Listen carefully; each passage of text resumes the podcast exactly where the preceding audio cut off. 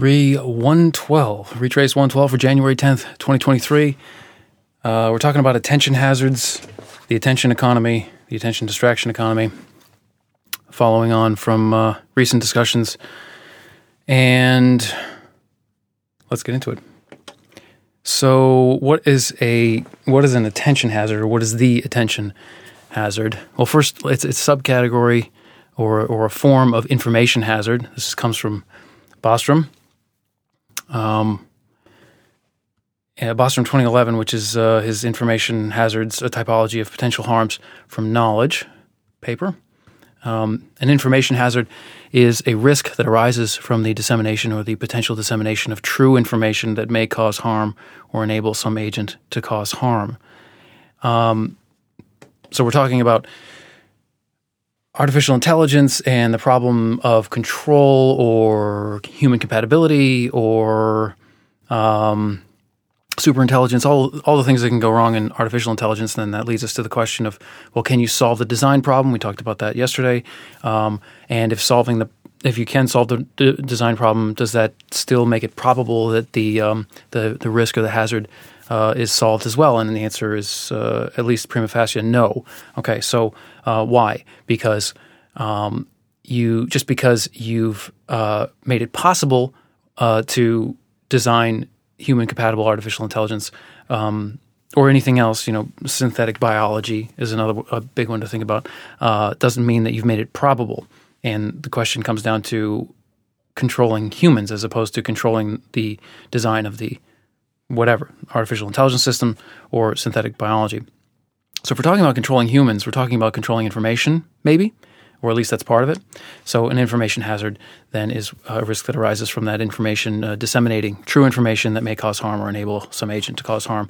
Um, and the reason that it, uh, the reason that, um, uh, oh, well, let's talk first. Okay, so attention uh, hazards is one format of information that uh, Bostrom talks about. The others he distinguishes are data, idea, the, the data format, the idea format, the template format, signaling, and evocation. We're not going to talk about those today. Um, but the attention hazard is this the mere drawing of attention to some particularly uh, a particularly potent or relevant ideas or data increases uh, risk, even when these ideas or data are already known. Uh, so, drawing attention to things that, even if they're already known by some definition of known, uh, can increase risk. And the reason is that you're basically physically increasing the number of locations of the information. So if, if uh, five people uh, on Earth are aware of the dangerous thing, the dangerous AI design or the dangerous synthetic biology design, uh, that's one state that you can be in, one problematic state. If 5,000 or 5 million people are aware of it, then any entity, human or otherwise, uh, any agent uh, has a better chance of finding that information in the um, in the the uh, state space um, because there's just it's just in more locations. Okay, so the information is in more locations. Um, let's let's talk in detail. Uh, uh, let's listen to Bostrom in detail about uh, the attention hazard. Because there are countless avenues for doing harm, an adversary faces a vast search task in finding out which avenue is most likely to achieve his goals. Drawing the adversary or its goals, you might say, drawing the adversary's attention to a subset of uh, especially potent avenues, can greatly facilitate the search. For example, if we focus our attention on our and our discourse on the challenge of defending against viral attacks, this may signal to an adversary that viral weapons, as distinct from, say, conventional explosives or chemical weapons, constitute an especially promising domain in which to search for destructive applications. The better we manage to focus our defensive deliberations on our greatest vulnerabilities, the more useful our conclusions may be to a potential adversary. Um, I might add that he wrote Superintelligence, uh, the the long uh, discourse on the risks of uh, superintelligent AI, uh, three or four years after he wrote this 2011 paper. So it's it's interesting, and and he tells us why in a second here. Um, okay. Just want to call out the parallels between his description of an attention hazard and and uh, the, the structure of the risk, and just the nature of textbook AI as defined by uh, Russell and Norvig, AIMA 4E. Uh, so we're talking about adversaries um, and search. And chapter five, the title is adversarial search in games, and he doesn't uh, he doesn't always use the word agent, but he often uses the word agent. So he uses it uh, here up defining information hazard, and where else? Agent. Uh, is that the only place? Um, uh, but he uses the word adversary, and uh, we can think of agents as being potential adversaries, uh, also uh, potential cooperators or, or allies. Um, but uh, fundamentally, we're talking about adversarial search and games.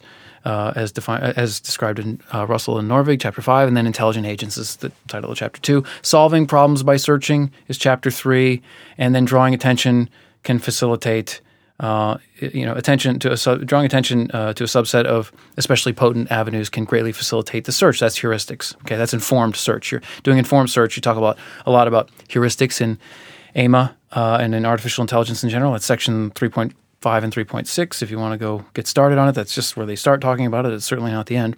Uh, the dilemma uh, that he describes is that basically, if we focus on risk, um, we also lead the the adversary agent to our vulnerabilities. Okay, that's a dilemma. We, we I, it's do we want to f- concentrate on a problem and try and solve it um, at the risk of telling our enemies whomever or whatever they might they may be now or in the future um, because remember, remember everything's being recorded now so you know anything that's discussed now is and, and you know almost certainly going to be disseminated and available worldwide via the internet um, do we want to do that at the risk of informing our enemies giving them heuristics um, the, the trade-off the dilemma is that uh, if we don't, then we're going to be less prepared.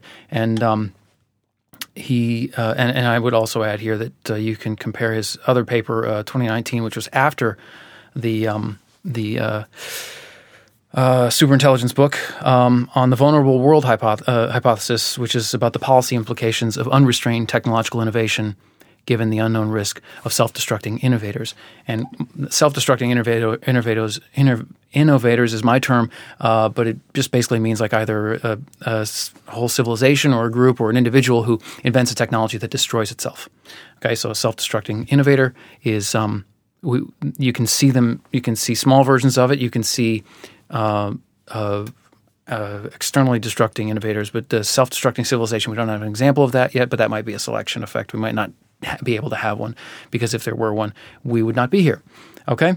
Um, but he says, uh, still, one likes to believe that on balance, investigations into existential uh, risks and most other risks, risk areas uh, will tend to reduce rather than increase the risks of their subject matter. Um, one likes to believe is the phrase he uses there. Later, I don't know what he says about it, but uh, there, you know, it's just um, it's hopeful. Okay. Uh, let's talk about secret suppression. He talks about it. Clumsy attempts to suppress discussion after uh, often backfire. Uh, an adversary who discovers an attempt to conceal an idea may infer that the idea could be of great value. Secrets have a special allure. And I would just call out here that this is basically the Streisand effect. Uh, Wikipedia defines it as the way attempts to hide, remove, or censor information can lead to the unintended consequence of increasing awareness of that information. Basically, Barbra Streisand, there was something on the internet that she didn't want to be there, so she made a big deal out of it. Nobody would have noticed it had she not made the big deal. She made the big deal. Now everybody knows about it. So much so that it's earned a, it's earned a place in the taxonomy of effects. Okay. Um, finally, let's talk about the attention economy. Bostrom doesn't talk about this, but it stood out to me. Uh, might the attention economy one day or even already be a solution, and that's in, in heavy quotes there, uh, an elite solution at that, to the, the attention hazard? Uh, so, what I mean by that is basically if, if drawing attention, if we think of attention on an idea as uh, replicating the idea, um, and drawing attention to it increases the replication, increases the chances that it could be used against us if it's dangerous information. Um, suddenly the attention economy looks like a great thing because it draws people's attention uh, away from um, it, it, draws their attention toward amusement. Uh, overall, mostly what the attention economy is doing uh, is drawing people's attention toward amusement. TikTok, YouTube, uh, etc., television, uh, radio. Um, would it work against AI? Uh, why not? I mean, AI is not that. It's intelligence. It's artificial intelligence. It's like artificial flight. You know, things that can stop a thing, stop a flying object from flying. Might have, might you know, we might know that they work well on birds, but there's no reason to believe we couldn't, you know, more or less generalize those to work well on uh, jetliners. Um, hopefully, uh, something like uh, some strategy that would work to mitigate the risks of the attention hazard uh, uh, that that applies to dangerous information would work on AI as well as it would work on human adversaries.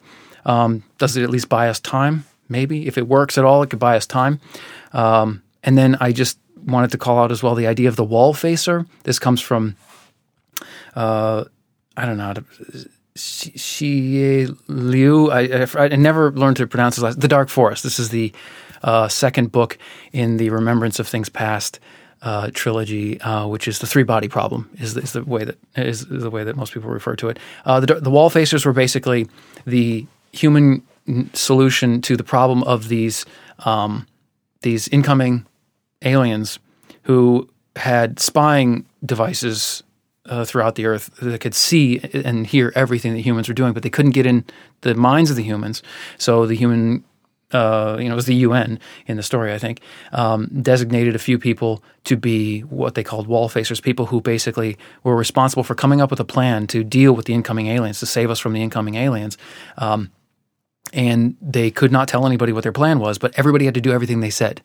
And so there were several of them, uh, and you know the story plays out from there. You know, it's a very interesting premise. Uh, what uh, is a wall facer idea a solution to an attention hazard or an information hazard in general? I don't know.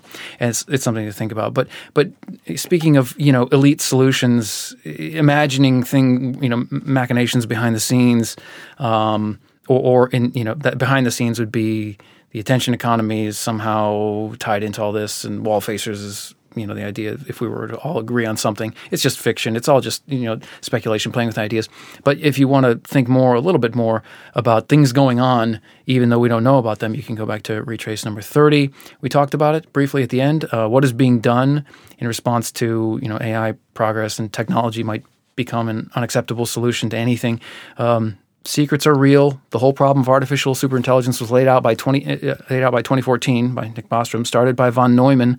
Um, uh, uh, perhaps you know in a statement to Ulam uh, in the 1950s or I.J. Good in the 60s, and like global warming, it was understood by many people long before the public uh, discussion of it started.